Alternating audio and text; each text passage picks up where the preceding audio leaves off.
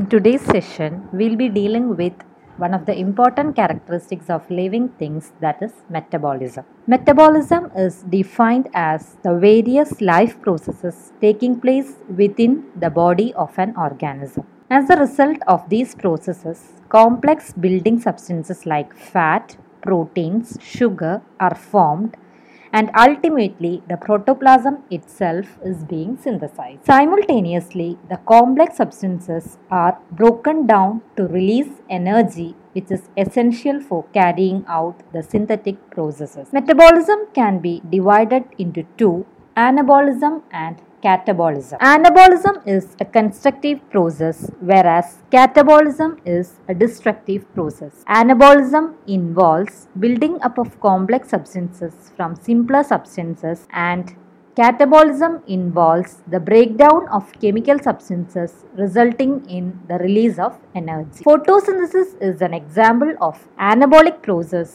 while digestion and respiration are examples of catabolic processes.